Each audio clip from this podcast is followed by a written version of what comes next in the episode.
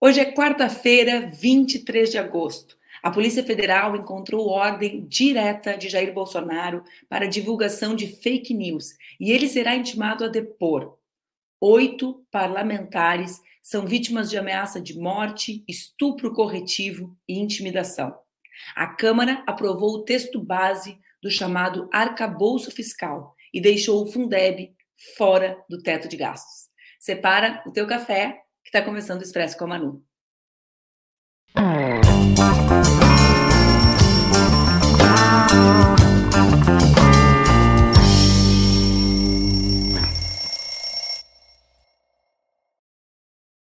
Bom dia, bom dia, bom dia. Tá no ar mais um Expresso com a Manu, o nosso programa diário de notícias aqui nas redes do Opera Mundi, com transmissão simultânea nas redes Ninja. Mudei de fundo, vocês gostaram, gente?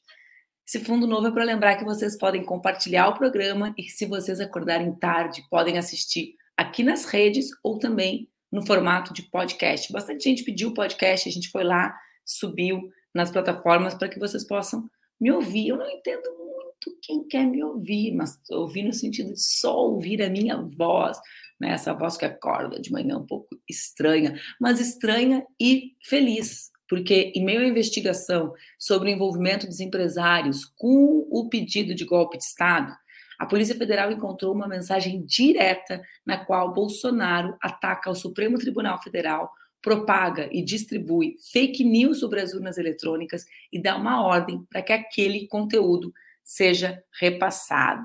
Olhem aqui as imagens de Jair Bolsonaro.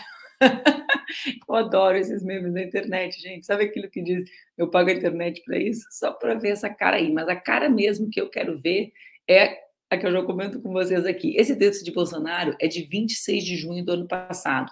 Essa apuração teve início no ano passado, depois que o portal Metrópolis revelou que um grupo de WhatsApp formado por alguns empresários bolsonaristas, que vocês sabem bem quais são, havia que nesse grupo havia conversas pró-golpe em caso da vitória de Lula na eleição. Foi nesse momento que o ministro Alexandre de Moraes autorizou a busca e apreensão de aparelhos telefônicos de oito dos empresários que compunham esse grupo de WhatsApp. Nessa segunda, o Alexandre de Moraes mandou arquivar a investigação contra seis desses empresários, mas determinou que dois desses nomes permaneçam nas investigações. Quem são? Quem são? Quem são os dois? Maia Nigri, fundador da Tecnisa e dono do celular em que a mensagem de Bolsonaro sobre as fake news foi encontrada, e ele, ele, o famoso, ausente das redes agora, desaparecido, procura-se por onde anda Luciano Ang, da Avan, das lojas Avan. Bom, a história não para por aí. Em função dessa mensagem, ou seja, dessa ordem direta do Bolsonaro encontrada no celular do Maier Nigri, a Polícia Federal intimou Bolsonaro e mais diversas pessoas, eu já comento sobre elas, a prestar depoimento na investigação sobre o caso dos empresários que discutiam um golpe de Estado. Esse depoimento está previsto para o dia 31 de agosto se não me equivoco, quinta-feira da próxima semana. Essa não é a primeira e também não vai ser a última vez, eu imagino, que Bolsonaro foi intimado pela Polícia Federal. Ele já foi ouvido em outras quatro ocasiões. Vamos lembrar quais são elas? Em 5 de abril, na investigação sobre as joias sauditas.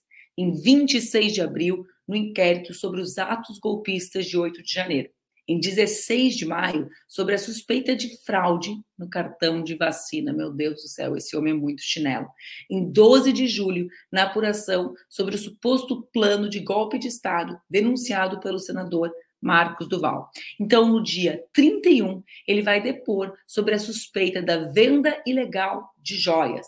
Nesse mesmo dia, existirá um depoimento simultâneo entre Bolsonaro, Michele, Vacef, Mauro Cid e outros envolvidos no caso. O que é esse depoimento simultâneo? Quando os depoimentos acontecem de forma simultânea, a polícia organiza para que os envolvidos não possam combinar as respostas entre si. A pessoa vai na Polícia Federal depor, eu imagino, porque eu nunca fui nessa condição que o Bolsonaro está indo, mas a pessoa vai na Polícia Federal depor, o policial pergunta e a pessoa responde.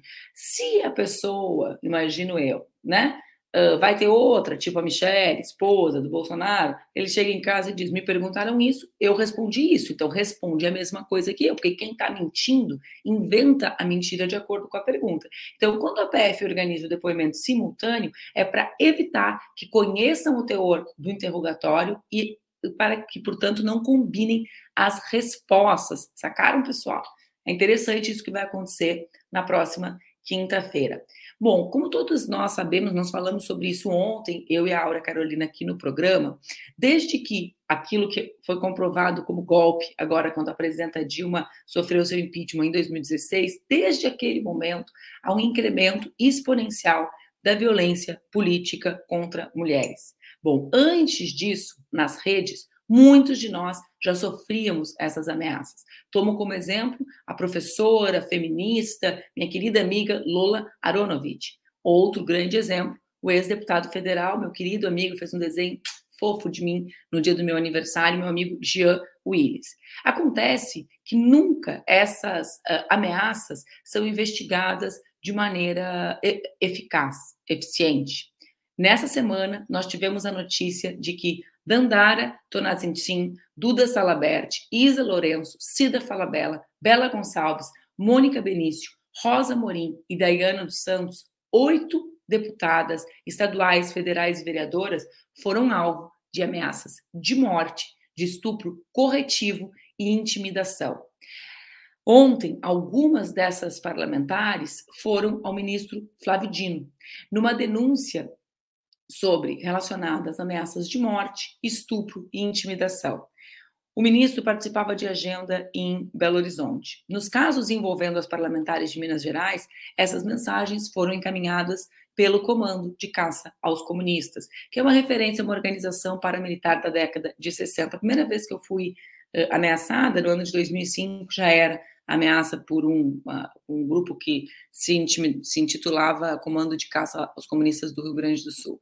Nas mensagens, o, o teor sempre relaciona o homossexualismo, a forma equivocada que eles chamam a homossexualidade, como pecado, e decorre disso, né, desse pecado, a, a, ameaça de estupro corretivo. Eu quero dar meu grande abraço para as parlamentares, minhas queridas companheiras de lutas, de sonho, Uh, sei que é muito difícil atravessar o momento que vocês estão atravessando, não é nada fácil. Eu as abraço e exijo, como militante, uh, que o governo brasileiro uh, estabeleça investigações sérias sobre esses grupos que tentam construir, vejam que ameaçam as oito simultaneamente, uma, uma um verdadeiro, uma um, um verdadeiro controle sobre os corpos das mulheres parlamentares. Eu sei que vocês que estão assistindo dizem coragem, Dayana, coragem, Isa, coragem, Bela, mas nós uh, não precisamos ter nenhum grau de coragem extra para exercer os nossos mandatos. Nós precisamos que o Estado e os parlamentos exijam a apuração sobre isso. Nisso me escandaliza sempre a omissão dos presidentes dos parlamentos. Eu sempre falo e repito: a primeira vez que eu fui ameaçada, a Câmara de Vereadores de Porto Alegre parou. Hoje, as ameaças contra parlamentares mulheres são naturalizadas e vida que segue. Vota-se acabouço fiscal, acorda-se no outro dia, debate-se a pauta e a pauta da vida das parlamentares que representam mais de 50% do povo brasileiro nunca aparecem como centrais. É hora de nós acabarmos com esse tipo de ação. E nós só acabaremos com esse tipo de ação quando desvendarmos os grupos que se organizam a partir do ódio para uh, hostilizar, ameaçar parlamentares mulheres no nosso país. Esses grupos têm uma organização longeva, não se organizaram ontem, e é por isso que precisam ser uh, investigados e punidos. Ainda na lógica né, das, uh, das ofensas, das ameaças. Ontem, o Supremo Tribunal Federal formou a, a segunda maioria de votos para reconhecer as ofensas contra a população LGBT como injúria racial. Vamos relembrar um pouquinho disso.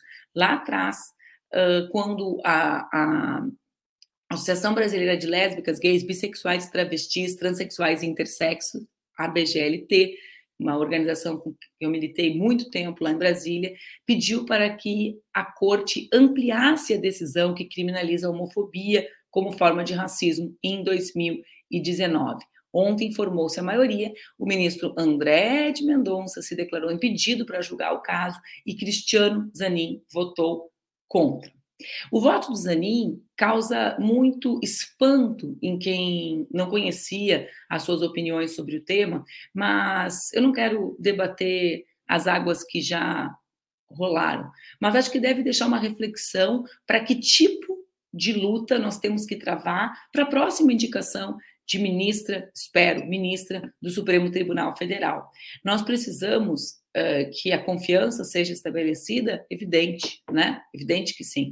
Mas precisamos também que nós tenhamos ministras e ministros comprometidos com os avanços da sociedade brasileira, porque o voto do Zanin, único que votou contra, é revelador, né? das suas posições sobre temas que são caros para uma parte expressiva da população brasileira. É, esse não é um tema menor, a, a, caracterização da homofobia como injúria, né? Esse é um tema que, que acomete, que faz com que as pessoas sejam vítimas de violência permanentemente, absolutamente relacionado com o que nós vivemos no verão passado, no ciclo passado, sobre o comando de Bolsonaro. E eu uh, realmente lamento muito que nós tenhamos um ministro recém-indicado pelo presidente Lula que seja o único voto, o único, vou repetir, o único voto contrário.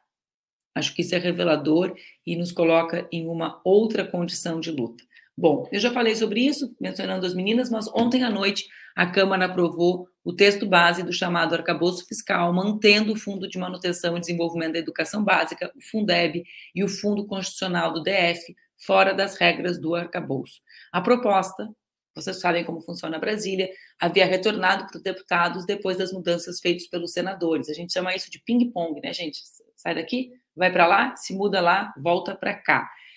Essa votação ocorreu há mais de dois meses. A demora na votação do último momento do arcabouço fiscal se deu por motivos políticos, óbvio, como a busca dos cargos pelo Centrão e as negociações de Arthur Lira presidente da Câmara. Um dos itens derrubados durante a tramitação na Câmara, Câmara, aliás, a Câmara derrubou um item incluído durante a tramitação no Senado que era defendido pelo governo. O artigo permitia ao governo enviar na proposta de orçamento de 24 o valor das despesas, considerando a projeção da inflação até o fim do ano. Na prática, isso abria um espaço fiscal de 40 bi para o executivo gastar no próximo ano, mas essas despesas estariam condicionadas à aprovação do Congresso Nacional. É muita disputa política, eu sempre falo sobre isso. A direita e a extrema-direita, sobretudo a direita brasileira, né, ela sempre está organizada com as suas pautas. E eu acredito que nós precisamos estar mais organizados com as nossas pautas, né? Muitas vezes a gente faz uma crítica, algum parlamentar vota contra determinada matéria no arcabouço fiscal e ah, uma grande, grande, não, gente.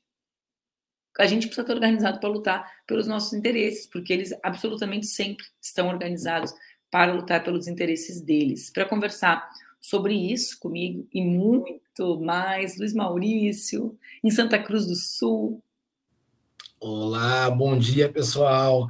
Em Santa Cruz e muito feliz porque o meu time ganhou ontem, de novo. Tá virando rotina, nem tô acostumado a isso. E que bom que a Manu voltou. É tão gostoso. Maurício achou que ele não ia voltar nunca mais, gente. Eu voltei com fundo novo, amanhecer. Não é, árvores e tal, servos e coisas do gênero ali atrás. Daqui a pouco tem esquilos. É, não, tá bonito. Colorado tá ganhou ontem, Maurício. Eu tava é raro, a gente nem sabe o que fazia toda. Agora já tá virando rotina isso. Sabe que as duas vezes que o Inter foi campeão da Libertadores, 2006 e 2010, foram os dois anos que eu me elegi deputada federal com aquelas votações bonitas, né? Aí, no dia do meu aniversário, na, na quinta-feira, o, o, presidente da Federação Gaúcha de Futebol me mandou uma mensagem assim no noveleto. Será que vai se repetir a história? Olha, olha. Olha, aqui. Não, não, a gente quer, a gente quer. É, as duas bom. coisas. Quando o Inter é campeão da Libertadores, eu sei que são os meus anos bons. Eu estou num ano bom, galera. Não é que eu esteja acreditando que eu sou responsável pelo Inter ser campeão da Libertadores. Mas cada um tem a sua fezinha, né, Maurício? Não, nessa hora, nessa hora conta tudo. Tudo vira sinal, tudo vira indício.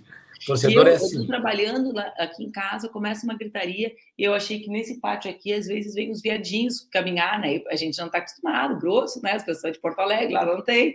Aí eu pensei assim, bah, olhei pela janela trabalhando, né? Deve ter um bicho lá na rua. Aí era gol do Inter. Eu falei, não, é mais provável que tenha um urso do que o Inter já ter feito gol. Eu já tinha feito. É. não, impressionante. Eu estava no meio da palestra, uma fala é, lá na Unisc aí, linda universidade, aliás. E aí eu pedi, ó, me avisem se tiver algum gol. E aí alguém disse gol do Inter. Eu achei que fosse algum tipo de atividade dispersiva, tática para me desconcentrar, porque o Inter jamais ia fazer um gol na altitude, mas fez, ganhou, que bom, que bacana. É, já de antemão. Hoje eu acho que é um dos dias que tem mais assuntos assim é, quentes, né? Eu acho muito já deixo o meu, meu, meu abraço, meu apoio, em especial, em especial à deputada Dayana. Eu acho muito, muito sintomático, uma situação muito desagradável para um homem ter que vir debater sobre essa coisa abjeta, horrorosa, o próprio termo, né, estupro corretivo, é, é, a palavra estupro já seria por si só horrorosa, e corretivo, então, é. leva um tom de barbárie. Eu me lembro que o ano passado, é o ano retrasado, eu acho, eu fiz uma resenha para a Folha de São Paulo sobre um livro, e aí os, alguns leitores desse livro, fãs do autor, não gostaram e resolveram que era uma boa ideia começar uma campanha difamatória, me ameaçando no Twitter, sempre no Twitter. E aí tinha várias ameaças, várias calúnias. Uma, e tinha várias montagens com a minha figura enforcado, é, é e as pessoas pedindo a minha morte, mas não havia nenhuma menção a estupro corretivo ou a qualquer tipo de violência física sexual em relação ao meu corpo, porque eu ocupo um espaço heterossexual. Então isso é muito interessante que me marcou, porque eu me lembro da época da, da, da, da do impeachment da Dilma, do impeachment que ontem ficou, eu assisti aqui, ontem ficou mais declarado ainda, mais comprovado que aquilo foi um golpe ridiculamente articulado que levou o Brasil à ruína. E eu me lembrava que todas as críticas que vinham em relação a Dilma eram críticas de conteúdo sexual, eram críticas de conteúdo violento, eram críticas é, é, em função desse, desse, pensando na possibilidade maníaca de um estupro corretivo que resolveria os problemas do Brasil. Eu cheguei a ouvir isso, isso não é hipoteticamente, eu ouvi isso de um, de um, de um opositor da Dilma. Isso é, é incrível como a gente não avança, e como a gente, aí não as mulheres, aí os homens, nós homens, temos essa responsabilidade enorme, porque somos nós que fazemos isso. E, e sabe, Maurício, no Oi. caso da Dilma, a Isto É fez uma coluna dizendo que se a Dilma tivesse um namorado, a situação da economia ia ser outra. E eu, e eu, ah, toda vez que a gente vai selecionar a pauta aqui, de noite, né, óbvio, a política tem um monte de coisa acontecendo ao mesmo tempo, o arcabouço foi votado, Bolsonaro vai depor ao mesmo tempo que a Michelle, eu estava imaginando se eles vão para o mesmo prédio da PF, e fiquei imaginando cada um numa baia, sabe, assim, Bolsonaro numa, Bacef na outra, Michelle, eu sou imaginativa, né, gente, por isso que eu gosto de literatura. Mas toda vez que a gente vai selecionar, eu penso assim, cara, como que eu vou, eu, com a história que eu tenho no último período, deixar de fora as ameaças contra as deputadas? Porque esse é um assunto que, em outros tempos, pararia a política. Não teria debate sobre arcabouço. Seria irrelevante a ida do Bolsonaro na PF. Mas que a gente, entre 2016 e 2023, ou entre 2015 em 2023, a gente naturalizou. Então, assim, eu, eu várias vezes, né, quando eu vou selecionar, eu falo, pá, de novo nós vamos falar de violência política contra a mulher, né, virou. Só que não existe como. A gente precisa ter a exata dimensão da cumplicidade do parlamento. Há um tempo atrás eu estava num debate com a Aniele, antes da Aniele ser ministra, com a ministra agora, a ministra Aniele Franco, e nós duas falando sobre violência política de gênero, e, e as pessoas ficaram muito impressionadas porque eu disse: eu não quero que nenhuma amiga minha concorra. Como que alguém pode me perguntar se eu quereria que a minha filha concorresse? Evidente que não. Porque essas ameaças, e quando não são, eu, por exemplo, que sou uma mulher heterossexual, nunca sofri ameaça de estupro corretivo, né? É bom que a gente coloque isso também aqui, porque as meninas, elas são, elas têm, uh, elas justamente ocupam um espaço interseccional entre duas violências. Essa que o Zanin diz que não existe. Percebam aqui, né? Como a gente está falando de coisas que se relacionam, né, Maurício? Então a gente tem uma ascensão da extrema direita que é marcada por essa violência contra as mulheres. E ainda temos que lutar para que esses assuntos. Não é capa de nenhum jornal, Maurício. São oito. Não é capa de nenhum jornal. A polícia não parou né? Eu me chamou, me chamou a atenção elas que foram até o ministro Flávio Dino. É só mais um dia. É só mais um dia. O ministro Alexandre de Moraes começou né, a, a, uma, a parte do inquérito das fake news. Uma vez eu encontrei e falei, ministro, mas é que quando era só contra nós, não existia isso, né?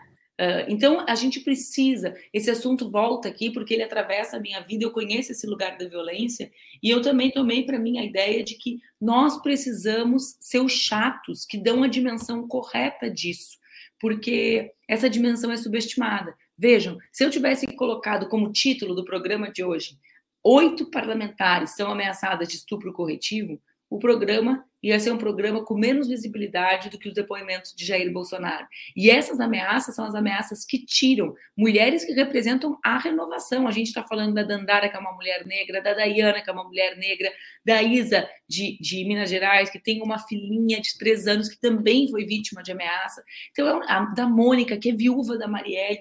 Então, é um lugar que é claro que eu entendo elas. Elas vão lá, erguem o punho e dizem o quê, Maurício? Nós estamos firmes, nós estamos na luta. Mas eu sei como a gente está quebrada por dentro quando a gente ergue o punho e diz isso. Porque a gente só quer ir até o nosso lugar de trabalho e trabalhar. Não é possível que a nossa luta pelo Brasil passe pela luta pela nossa sobrevivência, no sentido físico, né? Então, tem um grau de naturalização que me revolta muito, sabe, Maurício? Muito. E, e essa naturalização da esquerda, eu não vi nenhum parlamentar homem falar sobre isso. Dos nossos. Eu tô cagando pros outros, Maurício. Dos nossos, entendeu? Não existe. Esse é o não assunto. Né? E sendo um não assunto, é a cumplicidade. Eu, eu também acho que nós temos que tratar assim. Não falou, não tá, não tá defendendo, é cúmplice. Por quê? Porque nós já tivemos as provas nos últimos anos do que acontece. Tô eu aqui, tava a Aura Carolina ontem aqui, na, na, na, no programa de terça conversando comigo, sendo nós duas frutos da, da, do não aguentar mais conviver com esse tipo de violência permanentemente. Né? Então, eu realmente assim me escandaliza, sabe, Maurício, a forma como a gente não prioriza. Para mim, isso era um assunto para parar o país, como parou as ameaças às escolas, porque a gente está falando de violência contra a mulher, né? Eu, eu, eu ouvi de um, eu não vou citar o nome, mas eu ouvi de alguém do campo da esquerda que elas, abre aspas, elas estão lá para isso mesmo, fecha aspas. É, não, elas não estão lá para isso mesmo. Essa naturalização da qual tu falou aí é, é, é tão brutal que a gente já tem orgulho e a gente já espera que os nossos deputados, as nossas deputadas mulheres, sirvam como uma espécie de totem para que a gente possa ver as agressões e depois usar essas agressões para mostrar como a gente está resistindo. Mas só que não somos nós que estamos resistindo, são elas. E é uma resistência que não deveria existir, porque é uma naturalização e é uma coisa muito perversa, porque o Bolsonaro já não está mais no poder. A gente tinha esse bode na sala, assim, dizia: tudo isso é culpa do Rogério Bolsonaro, que infectou o campo político. Beleza, nós derrotamos o Rogério Bolsonaro mas o campo político continua infectado. A gente naturalizou, essa da naturalização acho que é um ponto muito, muito sério, assim, a gente naturalizou práticas políticas que são absolutamente execráveis, que, se, que deveriam ser execráveis a todos os campos. A gente não deveria estar falando assim de, de deputadas do campo da esquerda que foram agredidas por mensagens. Isso deveria, deveria sensibilizar todos os campos, deveria estar na pauta do mínimo desempenho civilizatório que o Congresso precisa para continuar aprovando essas outras pautas que são muito importantes, mas que deveriam estar em segundo lugar quando a pauta fundamental, que é a da garantia dos direitos civis das pessoas que estão lá para garantir os, os, direitos civis das outras. Então, esse é um, é um, é um, é um ciclo muito, muito complicado, muito perverso, muito perigoso para a democracia brasileira. E vejam, né? Eu vou, eu vou acabar com esse assunto já e vou entrar no Bolsonaro, mas vejam que quando a, a extrema-direita precisa agir para buscar regrar o comportamento de luta dos parlamentares, mulheres e homens, eles também fazem isso tentando controlar o corpo das mulheres. O que, que eu trago como exemplo? A nossa luta contra o marco temporal, correto? Que na hora que as mulheres fizeram uma denúncia pública e acumulamos muito na sociedade. O Congresso votou de costas para a sociedade. Não é, não é pouco natural. Votou, mas socialmente nós acumulamos. As parlamentares sendo interlocutoras da voz da maior parte do povo brasileiro foram aquelas que foram levadas ao Conselho de Ética, que prontamente acelerou a ação contra seis. Então, isso não é algo irrelevante, isso não diz respeito só a elas, isso diz respeito a quem quer acumular forças para que o governo Lula tenha um caráter mais progressista. É, o, é, né? é a busca do controle disso. E, e nisso, eu, eu, eu, repito, eu quero só conversar rapidamente contigo sobre o voto do Zanin, Maurício. Por quê? Porque esses, é, é, é nessas disputas, muitas vezes, nós imaginamos que votar ou não votar contra as chamadas minorias, né, os grupos vulneráveis socialmente, não é algo central, porque a gente sabe que tem essa disputa, a gente volta e meia fala sobre isso aqui, eu e tu, de uma parte da esquerda que acha que essas são lutas menores, né, que são lutas identitárias, como eles costumam chamar. E, bom, nós estamos prestes a ter a segunda indicação de Lula para o Supremo. Volta e meia, a gente escuta assim: é preciso que o Lula indique alguém em quem ele confia, que tenha confiança do nosso campo. Ocorre que as pessoas desenvolvem ao longo da vida relações de confiança com as pessoas que convivem. então, quando a gente fala que quer que seja uma mulher indicada, quais são as mulheres que conseguem permanecer nos espaços de poder para terem esse tipo de confiança, Maurício? Quais são? Façam esse raciocínio comigo. Né? Então as pessoas falam, ah, é óbvio que tem que ser alguém que ele confia, mas nós somos ejetadas dos espaços de poder. Então, a exigência da sociedade para que essa próxima indicação, a substituição da ministra Rosa Maria Weber, né, seja uh, uma substituição por uma mulher, preferencialmente uma mulher negra, que seria a primeira da história da corte, não é uma reivindicação uh, identitária, mas é a reivindicação de conhecer quem ela é como nós não conhecíamos, a maior parte, a Vera está dizendo aqui nos comentários, uh, as opiniões do ministro Zanin sobre temas que são importantes ao Brasil, né? aos dilemas reais que a corte precisa mediar. A corte media dilemas do país, de entendimento legal sobre o país. Então, eu fico pensando, bom, a pessoa tem que ser de confiança, mas se nós somos ejetadas dos espaços de poder, que chance temos para ao longo das décadas sermos as pessoas pelas quais quem indica que é o presidente, não, o Lula agora, depois será outro, né? Sermos as, as pessoas indicadas para essa corte. Nenhuma, né, Maurício? É uma reflexão tão poderosa e eu fico é, incendiado pela ideia de que vai ser difícil para mim, homem, é, aceitar uma indicação para ministra que não seja uma ministra mulher e quase impossível e que não seja negra eu sei que, as, que os caminhos da indicação para o Supremo são muito é, tortuosos, são muito longos, mas vai ser difícil se vir uma indicação de um homem ou se vir uma indicação de uma mulher branca, vai ser difícil a gente ler isso do lado daqui sem uma sensação de abandono das bandeiras com as quais o presidente Lula foi eleito. Está demorando certos pontos, certos assuntos, está demorando demais a vir o resultado. E esse certamente é um deles. Essa votação. Oi. Eu ia rir, porque quando, quando eu estava te ouvindo e me lembrando que eles falam assim: olha o Joaquim Barbosa, e ninguém fala assim, olha o Toffoli, entendeu? Isso é engraçado, né? Porque isso é muito engraçado trazer isso à tona, porque é, é, o campo da esquerda tem esse problema de sempre cobrar que os negros façam o retorno da, do grande favor que foi feito a nós quando nós somos tratados como seres humanos pelo campo da esquerda.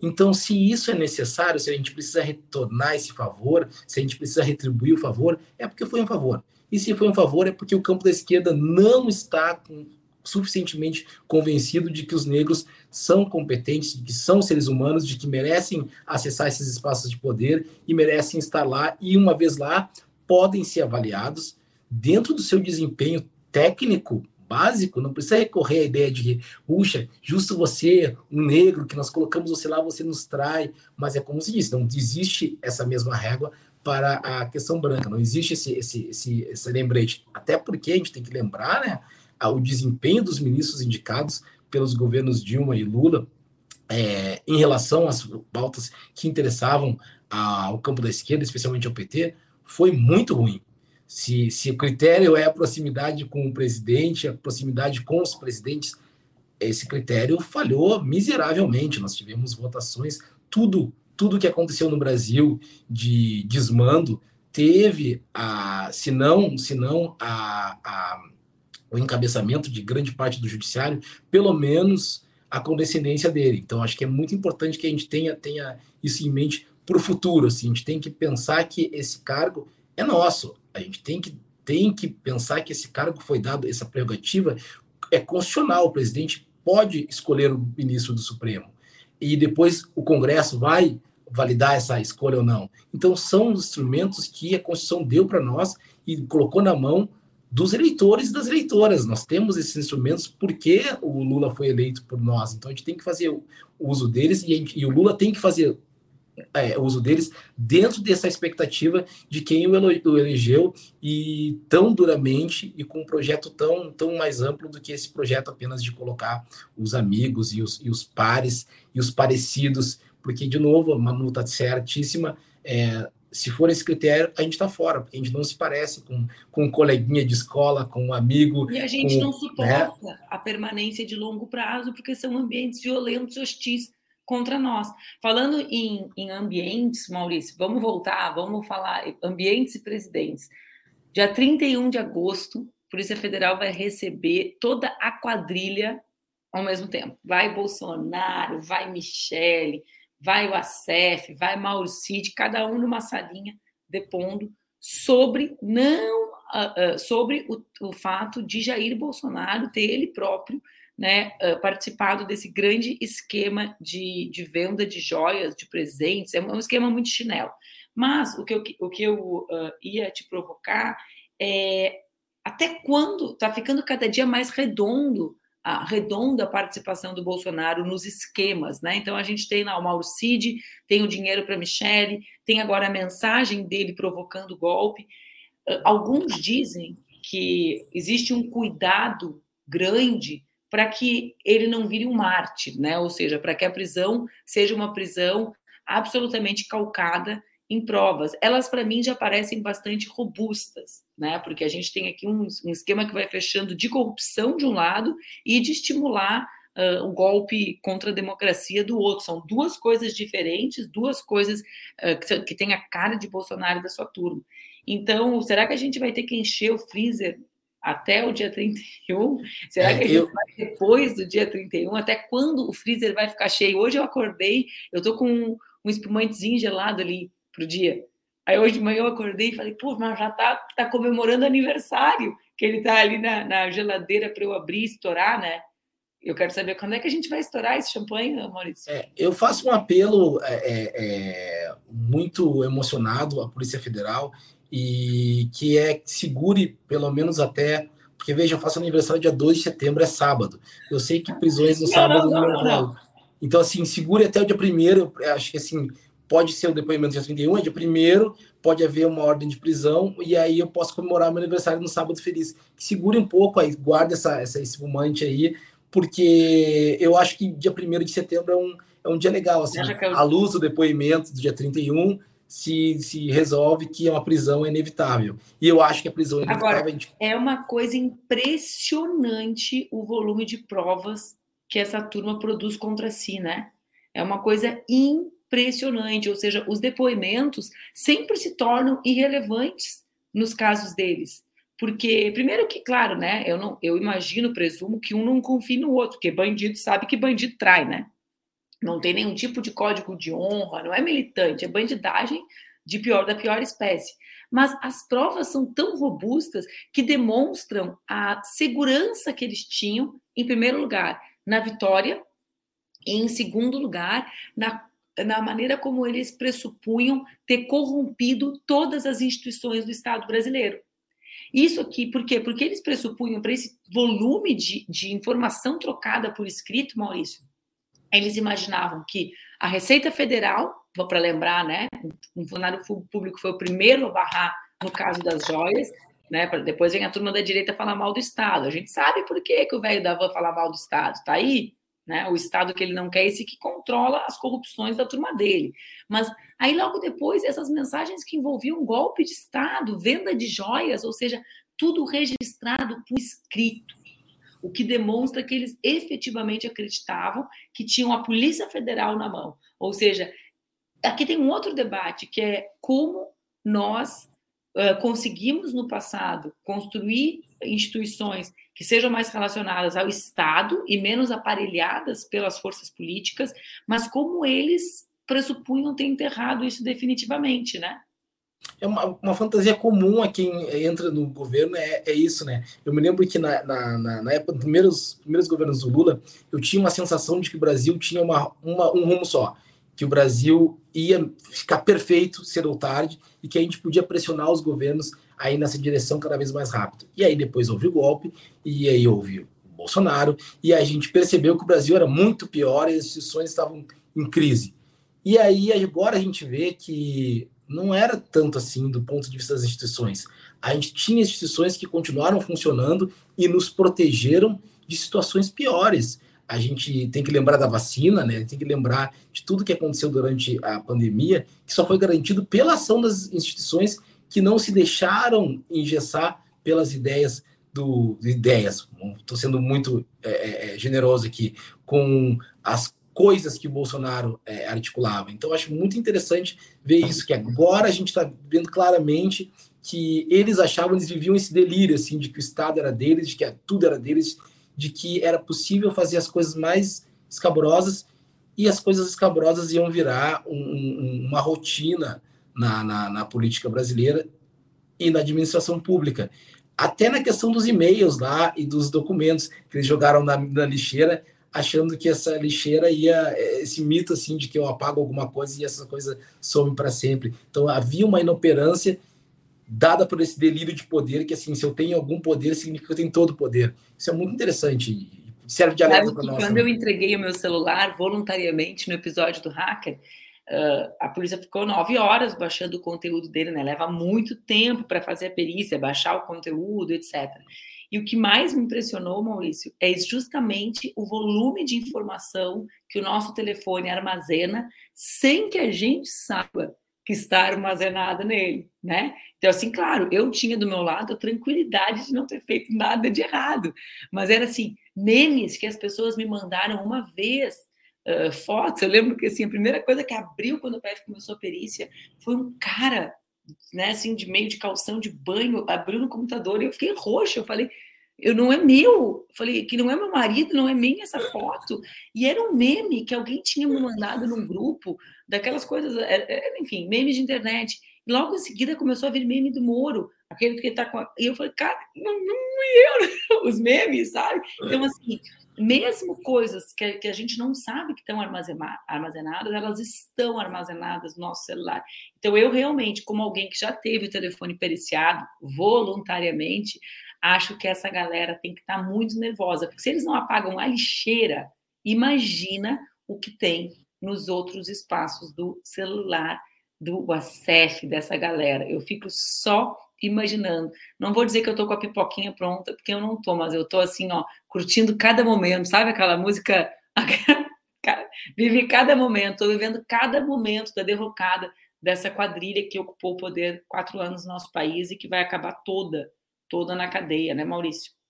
Vai, com certeza, a gente vai com, com fé e com crença que as coisas vão se resolver da melhor maneira, e a melhor maneira para o Brasil é certamente a pior maneira para a turma do Bolsonaro. É, as coisas são assim. Eu, eu não sou punitivista, é, mas é a cadeia é importante para quem fez cometeu tantos crimes, para quem ajudou na morte de tantas pessoas e quem quase quase destruiu esse país várias vezes. Nós não somos punitivistas, por isso que eu ri, mas acontece que a cadeia só serve para isso, né? Para que determinados os comportamentos extremos possam ser punidos, diferente do que nós temos no nosso país, né? Que os jovens, sobretudo jovens negros, são presos enquanto o Bolsonaro desfila com joias sauditas comercializando em aviões pagos pelo povo. Ó, oh, Maurício, eu tô louca para conversar contigo semana que vem, eu e tu sabemos o porquê, porque é junto e com acento. Faz uma boa viagem de volta a Porto Alegre, para e come uma cuca na estrada, tem como fazer isso, Maurício? Tem, tem, faremos. Eu, eu, eu só viajo para os lugares para comer, é uma coisa muito triste. Cara, eu também. é assim. Eu, quando era deputada, meu sonho era fazer o guia gastronômico do Rio Grande do Sul, porque aí em Santa Cruz, por exemplo, tem a melhor cuca do estado. Então o cara não pode ir a Santa Cruz para fazer palestra na universidade. Não, não, já, eu, eu, eu, não tomei café ainda. Daqui a pouco eu tenho café a e já me é prometeram. É desculpa para comer a cuca. É, já me prometeram uma, um concurso de cucas informal, então eu tô, tô, tô, tô, tô expectante por isso. Expectante. O pessoal está pedindo, o pessoal da produção pediu para tu levar cuca para Porto Alegre. Tudo bem. Ah, isso é quase impossível de pedir para uma pessoa que gosta de comer, assim, a gente não. Exatamente. É aquela coisa do Friends, Joey doesn't share food. A gente não vai, não vai ter, não vai levar comida para vocês, não.